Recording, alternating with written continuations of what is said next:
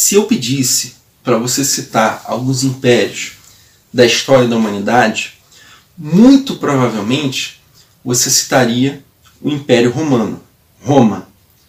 Mas a questão é por que Roma é tão citada? Por que Roma é tão importante? Por que, que nas escolas nós estudamos o, a história de Roma, o seu surgimento, e não estudamos outros impérios, outros povos?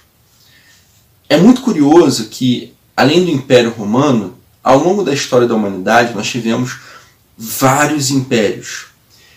O Império Britânico, por exemplo, da Rainha Vitória, ele tinha um apelido muito curioso. Ele era chamado de o Império onde o Sol não se põe. Porque a qualquer hora do dia, em algum local, o Sol estava batendo em uma parte do Império Britânico, o Império da Rainha Vitória, que foi o maior império da história da humanidade. O Império Mongol foi o maior império da história da humanidade de terras contíguas, umas do lado das outras. Pegou boa parte da Ásia e quase, mas muito quase mesmo, eles conquistaram a Europa. Só que na, naquela época o Khan deles faleceu, então os generais tiveram que retornar, eleger um novo Khan e voltarem para tentar invadir a Europa. E aí, nesse interim, que durou bastante tempo, a Europa se fortaleceu, construiu castelos, muros, e aí eles não conseguiram invadir. O Império Helênico, o Império de Alexandre o Grande, em extensão, ele era o dobro do Império Romano, pegando uma parte considerável da Ásia, ali na Índia, pegando uma parte ali do Mediterrâneo, o Egito, onde hoje é o Oriente Médio. E Roma era metade do império de Alexandre o Grande. Na verdade, em extensão, o Império Romano, no seu apogeu, ele era menor que o Brasil. Basicamente, Roma teve ali a sua área ali circunscrita ao mar Mediterrâneo. No seu apogeu, ela teve uma, um pedaço ali da Bretanha, onde hoje é a Inglaterra, quase toda a Gália, onde hoje é a França, a Alemanha, onde hoje é a Alemanha, eles nunca conseguiram tomar sua totalidade. Então, basicamente, Roma conseguiu ali circunscrever o mar Mediterrâneo, o norte da África, o Egito, ali na Judéia, Grécia, Espanha, Itália, basicamente essa região. Mas então a gente se pergunta, por que que Roma é tão falada se a extensão não foi lá essas coisas, não foi muito grande. Roma é muito falada por causa da sua influência cultural no Ocidente. O que, que nós temos hoje, no século XXI, aqui no contexto brasileiro, que veio de Roma? Bom, primeiramente nós temos a língua. A língua oficial de Roma era o latim, e o latim vai influenciar tanto o francês quanto o espanhol, quanto o português. Então, muitas palavras que nós falamos no português são palavras latinas. Além disso, nós temos o direito. O nosso direito ele é essencialmente o direito romano. Nós temos muitas coisas do direito romano. Quem faz direito aprende uma, sé uma série de termos é, que vêm do latim, termos romanos, existe a matéria direito romano e muita coisa da nossa cultura, da nossa sociedade foi influenciada pelo direito romano. Um exemplo, por exemplo, é que quando aqui do Brasil nós tivemos a, a escravidão, as leis que regiam a escravidão, muitas delas eram oriundas de Roma. Por exemplo, o signo da escravidão, a, aquilo que faz o indivíduo ser escravo era de acordo com o direito romano, ou seja, o indivíduo ele era escravo, mas essa escravidão vinha da mãe, como era dito o direito romano. Então, se o pai é livre e a mãe é escrava, então o filho necessariamente vai ser escravo. Se o pai é escravo e a mãe é livre, o filho vai ser livre. Então, essa questão de passar a, o signo da escravidão de uma geração para outra, ou seja, ser especificamente da mãe, isso vem do direito romano. Além disso, nós temos, por exemplo, os nomes. Quem não conhece um Júlio, um César, um Otávio ou um Augusto? Sem contar que Roma é a salvaguarda da cultura helênica, da cultura grega. Muita coisa que nós temos dessa cultura vem de Roma, Roma que preserva, Roma que cuida. E não poderíamos deixar de citar a religião. O cristianismo, ele nasce no seio do Império Romano e é ali que ele se desenvolve e é ali que ele cresce, ao ponto de no século IV, no início do século IV, Constantino tornar uma religião legal e no final do século IV, Teodósio tornar uma religião legal. Chega um determinado momento em que ser cristão é igual a ser romano. Por isso que muito se fala de Roma, porque Roma influenciou culturalmente de uma forma assim muito absurda a nossa sociedade. Mas como que Roma chegou aonde chegou? Como que Roma surgiu? Bom, primeiramente, Roma surge como uma cidade-estado, como muitas da época, da. A gente precisa lembrar que cidade-estado, cidade, a palavra cidade na antiguidade sempre está ligada a muro. Então, toda vez que você pegar um texto de antiguidade, que você lê a Bíblia, ou que em algum lugar você lê a palavra cidade referente à antiguidade, ao Antigo Oriente próximo àquela região ali, cidade sempre está relacionada a muro. Então, como Roma é era uma cidade, necessariamente Roma tinha muros.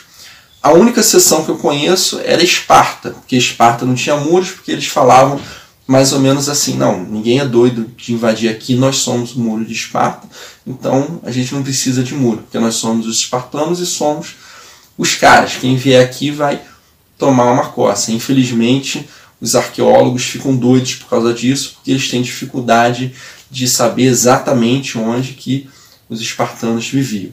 Mas enfim, Roma surge como uma cidade-estado e lá por volta do século VI antes de Cristo, há um golpe, há uma revolução, ou qualquer nome que você deseja dar, e Roma muda de uma monarquia, como ela era como cidade-estado, como surgiu, para uma república.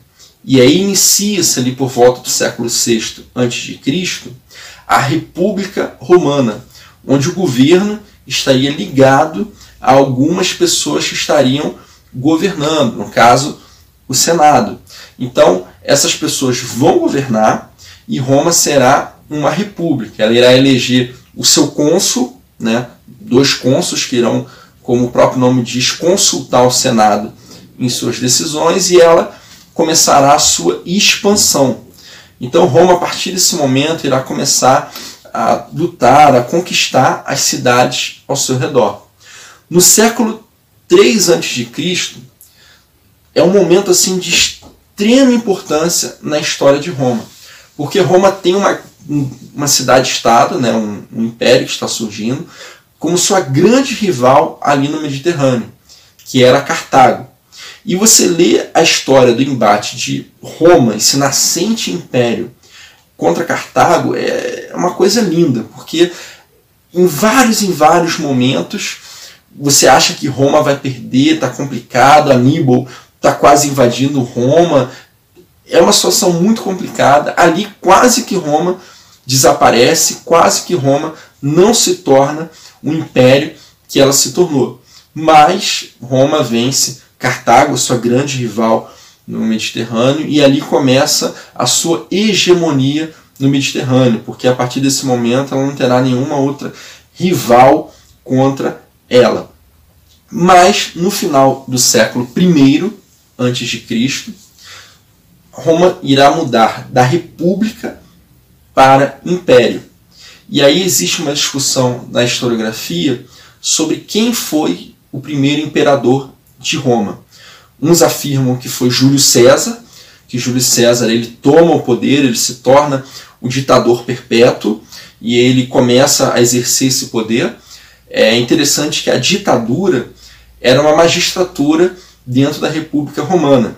Se porventura a cidade, o império estivesse em perigo, eles poderiam eleger alguém que governaria por seis meses e seria um ditador, faria o que precisaria ser feito, e, e esse mandato de seis meses poderia ser prorrogado por mais seis meses, não mais que isso, para poder resolver o problema. Mas, quando Júlio César toma o poder, ele se torna o ditador perpétuo.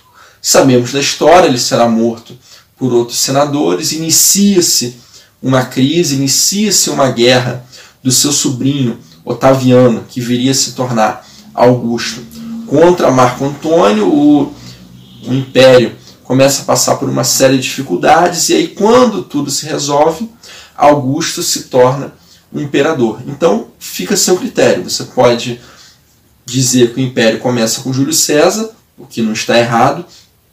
Existe uma fonte da antiguidade muito interessante chamada Suetônio, onde ele escreve uma obra cujo título é A Vida dos Doze Césares, e ele relata a vida dos primeiros doze imperadores de Roma, e aí ele coloca Júlio César como o primeiro, mas outras pessoas acreditam que era Augusto, porque com Augusto que as coisas vão começar a mudar de fato, enfim, fica a seu critério. E como que funcionava a dominação romana?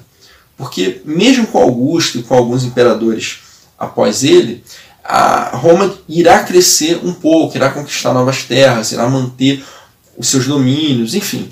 Mas como que funcionava a dominação romana? Bom, quando Roma chegava em determinado local, ele queria daquele local três coisas: terra, dinheiro e paz. Ele queria terra porque qualquer cidadão romano poderia requerer um pedaço de terra e ali começar, um, enfim, ter lá o seu pedaço de terra, poder ter o seu latifúndio, isso poderia acontecer. Roma queria dinheiro, então Roma exercia uma carga tributária muito forte nos seus locais dominados para sustentar o seu exército e o império como um todo. E Roma queria paz, queria que não houvesse confusão nos seus povos dominados. E aí uma das estratégias que Roma tinha nesse período de expansão, seja na República ou até mesmo no Império, era se aliar às elites locais. Então como que isso funcionava? Roma chegou em Jerusalém, um exemplo. E aí ele vai exercer o seu poder ali, vai cobrar impostos e vai fazer acontecer. Para que isso se desenvolva de uma melhor forma, Roma se aliava às elites locais. Ela cooptava essas elites. Para quê? Para cobrança de impostos, para exercer influência, para exercer paz. E isso é muito importante da gente entender, porque com esse conhecimento de como que o Império Romano dominava, ele influenciava, nós entendemos alguns textos bíblicos. Por exemplo, em, no Evangelho de João, capítulo 11, versículo 47, diz assim: Então os chefes dos sacerdotes, os fariseus, convocaram uma reunião do Sinédrio, convocaram uma reunião do Sinédrio. O que estamos fazendo? perguntaram eles. Aí está esse homem realizando muitos sinais miraculosos, falando de Jesus. Se o deixarmos, todos crerão nele, e então os romanos virão e tirarão tanto o nosso lugar como a nossa nação. Então, o que, que os chefes dos sacerdotes, os fariseus, estão fazendo nesse momento aqui? Eles estão com medo, porque Jesus está fazendo sinais miraculosos ele está demonstrando uma influência muito grande em relação ao povo. E aí, se Roma percebe que na verdade Jesus que influencia o povo, não os fariseus, não os sacerdotes, então todas as vantagens que esses sacerdotes, que esses fariseus, eles tinham junto a Roma, eles perderiam e, na cabeça desses fariseus sacerdotes, Roma passaria essas vantagens para Jesus, cooptando Jesus para que a máquina funcionasse. Ou seja, nós queremos terra quando pedirmos, queremos dinheiro e queremos, acima de tudo, paz, porque Roma não, queria aborrecimento e não queria nada. Bom, esse primeiro vídeo é um vídeo curto para a gente pensar um pouco sobre esse panorama de Roma e como que esse contexto histórico nos ajuda a entender um pouco melhor determinados textos bíblicos. Se você assistiu até aqui, por favor, se inscreva no canal e divulguem para seus amigos. Até. Se eu pedisse para você citar alguns impérios da história da humanidade, muito provavelmente você citaria o Império Romano, Roma. Mas a questão é por que Roma é tão citada? Por que Roma é tão importante? Por que, que nas escolas nós estudamos a história de Roma, o seu surgimento, e não estudamos outros impérios, outros povos? É muito curioso que, além do Império Romano, ao longo da história da humanidade nós tivemos vários impérios. O Império Britânico, por exemplo, da Rainha Vitória, ele tinha um apelido muito curioso. Ele era chamado de um império onde o sol não se põe. Porque a qualquer hora do dia, em algum local, o sol estava batendo em uma parte do Império Britânico, Império da Rainha Vitória, que foi o maior império da história da humanidade. O Império Mongol foi o maior império da história da humanidade de terras contíguas, umas do lado das outras. Pegou boa parte da Ásia e quase, mas muito quase mesmo, eles conquistaram a Europa. Só que na, naquela época o Khan deles faleceu, então os generais tiveram que retornar, eleger um novo Khan e voltarem para tentar invadir a Europa. E aí, nesse interim, que durou bastante tempo, a Europa se fortaleceu, construiu castelos, muros, e aí eles não conseguiram invadir. O Império Helênico, o Império de Alexandre o Grande, em extensão, ele era o dobro do Império Romano, pegando uma parte considerável da Ásia, ali na Índia, pegando uma parte ali do Mediterrâneo, o Egito, onde hoje é o Oriente Médio. E Roma era metade do Império de Alexandre o Grande. Na verdade, em extensão, o Império Romano, no seu apogeu, ele era menor que o Brasil. Basicamente, Roma teve ali a sua área ali circunscrita ao mar Mediterrâneo.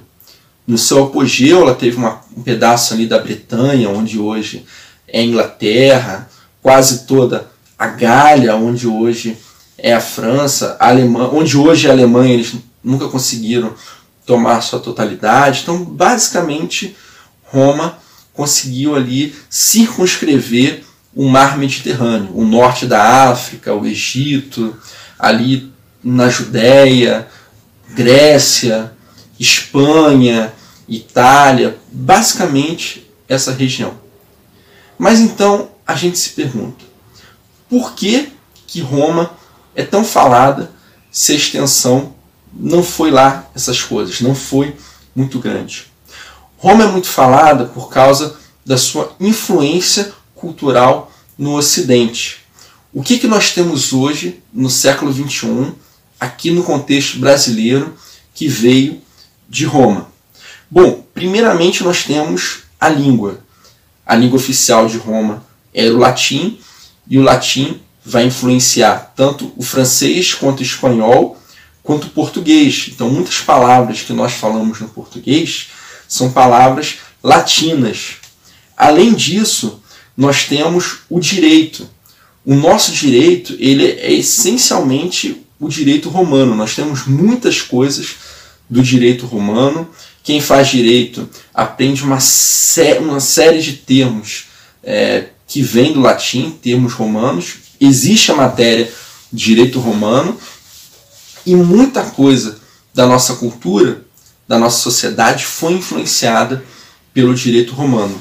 Um exemplo, por exemplo, é que quando aqui do Brasil nós tivemos a, a escravidão, as leis que regiam a escravidão, muitas delas eram oriundas de Roma. Por exemplo, o signo da escravidão, aquilo que faz o indivíduo ser escravo, era de acordo com o direito romano, ou seja, o indivíduo ele era escravo, mas essa escravidão vinha da mãe, como era dito o direito romano. Então, se o pai é livre e a mãe é escrava, então o filho necessariamente vai ser escravo. Se o pai é escravo e a mãe é livre, o filho vai ser livre. Então, essa questão de passar a, o signo da escravidão de uma geração para outra, ou seja, ser especificamente da mãe, isso vem do direito romano. Além disso, nós temos, por exemplo, os nomes. Quem não conhece um Júlio, um César, um Otávio ou um Augusto? Sem contar que Roma é a salvaguarda da cultura helênica, da cultura grega. Muita coisa que nós temos dessa cultura vem de Roma, Roma que preserva, Roma que cuida. E não poderíamos deixar de citar a religião. O cristianismo ele nasce no seio do Império Romano e é ali que ele se desenvolve e é ali que ele cresce, ao ponto de no século IV, no início do século IV, Constantino tornar uma religião legal e no final do século IV, Teodósio tornar uma religião legal. Chega um determinado momento em que ser cristão é igual a ser romano. Por isso que muito se fala de Roma, porque Roma influenciou culturalmente de uma forma assim muito absurda a nossa sociedade. Mas como que Roma chegou aonde chegou? Como que Roma surgiu? Bom, primeiramente, Roma surge como uma cidade-estado, como muitas da época. A gente precisa lembrar que cidade-estado, cidade, a palavra cidade na antiguidade sempre está ligada a muro. Então toda vez que você pegar um texto da antiguidade, que você lê a Bíblia, ou que em algum lugar você lê a palavra cidade referente à antiguidade, ao Antigo Oriente próximo àquela região ali, cidade sempre está relacionada a muro. Então, como Roma é era uma cidade, necessariamente Roma tinha muros. A única exceção que eu conheço era Esparta, porque Esparta não tinha muros, porque eles falavam mais ou menos assim: não, ninguém é doido de invadir aqui, nós somos o muro de Esparta, então a gente não precisa de muro, porque nós somos os espartanos e somos os caras. Quem vier aqui vai tomar uma coça. Infelizmente, os arqueólogos ficam doidos por causa disso, porque eles têm dificuldade de saber exatamente onde que os espartanos viviam. Mas enfim, Roma surge como uma cidade-estado e lá por volta do século VI antes de Cristo há um golpe, há uma revolução, ou qualquer nome que você deseja dar, e Roma muda de uma monarquia, como ela era como cidade-estado, como surgiu, para uma república. E aí inicia-se ali por volta do século VI a.C. a República Romana, onde o governo estaria ligado a algumas pessoas que estariam governando, no caso, o Senado. Então, essas pessoas vão governar e Roma será uma república. Ela irá eleger o seu cônsul, né, dois cônsuls que irão, como o próprio nome diz, consultar o Senado em suas decisões e ela começará a sua expansão. Então Roma, a partir desse momento, irá começar a lutar, a conquistar as cidades ao seu redor. No século 3 a.C., é um momento assim de extrema importância na história de Roma, porque Roma tem uma, uma cidade-estado, né, um, um império que está surgindo, como sua grande rival ali no Mediterrâneo, que era Cartago. E você lê a história do embate de Roma, esse nascente império, contra Cartago, é uma coisa linda, porque em vários em vários momentos você acha que Roma vai perder, está complicado, Aníbal está quase invadindo Roma. É uma situação muito complicada. Ali quase que Roma desaparece, quase que Roma não se torna o império que ela se tornou. Mas Roma vence Cartago, sua grande rival no Mediterrâneo, e ali começa a sua hegemonia no Mediterrâneo, porque a partir desse momento ela não terá nenhuma outra rival contra ela. Mas no final do século I antes de Cristo, Roma irá mudar da república para império. E aí existe uma discussão na historiografia sobre quem foi o primeiro imperador de Roma. Uns afirmam que foi Júlio César, que Júlio César ele toma o poder, ele se torna o ditador perpétuo e ele começa a exercer esse poder. É interessante que a ditadura era uma magistratura dentro da República Romana. Se porventura a cidade, o império estivesse em perigo, eles poderiam eleger alguém que governaria por seis meses e seria um ditador, faria o que precisaria ser feito, e, e esse mandato de seis meses poderia ser prorrogado por mais seis meses, não mais que isso, para poder resolver o problema. Mas, quando Júlio César toma o poder, ele se torna o ditador perpétuo. Sabemos da história, ele será morto por outros senadores, inicia-se uma crise, inicia-se uma guerra do seu sobrinho Otaviano, que viria a se tornar Augusto, contra Marco Antônio, o, o império começa a passar por uma série de dificuldades, e aí, quando tudo se resolve, Augusto se torna o imperador. Então, fica a seu critério. Você pode dizer que o império começa com Júlio César, o que não está errado. Existe uma fonte da antiguidade muito interessante chamada Suetônio, onde ele escreve uma obra cujo título é A Vida dos Doze Césares, e ele relata a vida dos primeiros doze imperadores de Roma, e aí ele coloca Júlio César como primeiro, mas outras pessoas acreditam que era Augusto, porque com Augusto que as coisas vão começar a mudar de fato, enfim, fica a seu critério. E como que funcionava a dominação romana? Porque mesmo com Augusto e com alguns imperadores após ele, a Roma irá crescer um pouco, irá conquistar novas terras, irá manter os seus domínios, enfim. Mas como que funcionava a dominação romana? Bom, quando Roma chegava em determinado local, ele queria daquele local três coisas: terra, dinheiro e paz. Ele queria terra porque qualquer cidadão romano poderia requerer um pedaço de terra e ali começar, um, enfim, ter lá o seu pedaço de terra, poder ter o seu latifúndio, isso poderia acontecer. Roma queria dinheiro, então Roma exercia uma carga tributária muito forte nos seus locais dominados para sustentar o seu exército e o império como um todo. E Roma queria paz, queria que não houvesse confusão nos seus povos dominados. E aí uma das estratégias que Roma tinha nesse período de expansão, seja na República ou até mesmo no Império, era se aliar às, elites locais. Então como que isso funcionava? Roma chegou em Jerusalém, um exemplo. E aí ele vai exercer o seu poder ali, vai cobrar impostos e vai fazer acontecer. Para que isso se desenvolva de uma melhor forma, Roma se aliava às elites locais. Ela cooptava essas elites. Para quê? Para cobrança de impostos, para exercer influência, para exercer paz.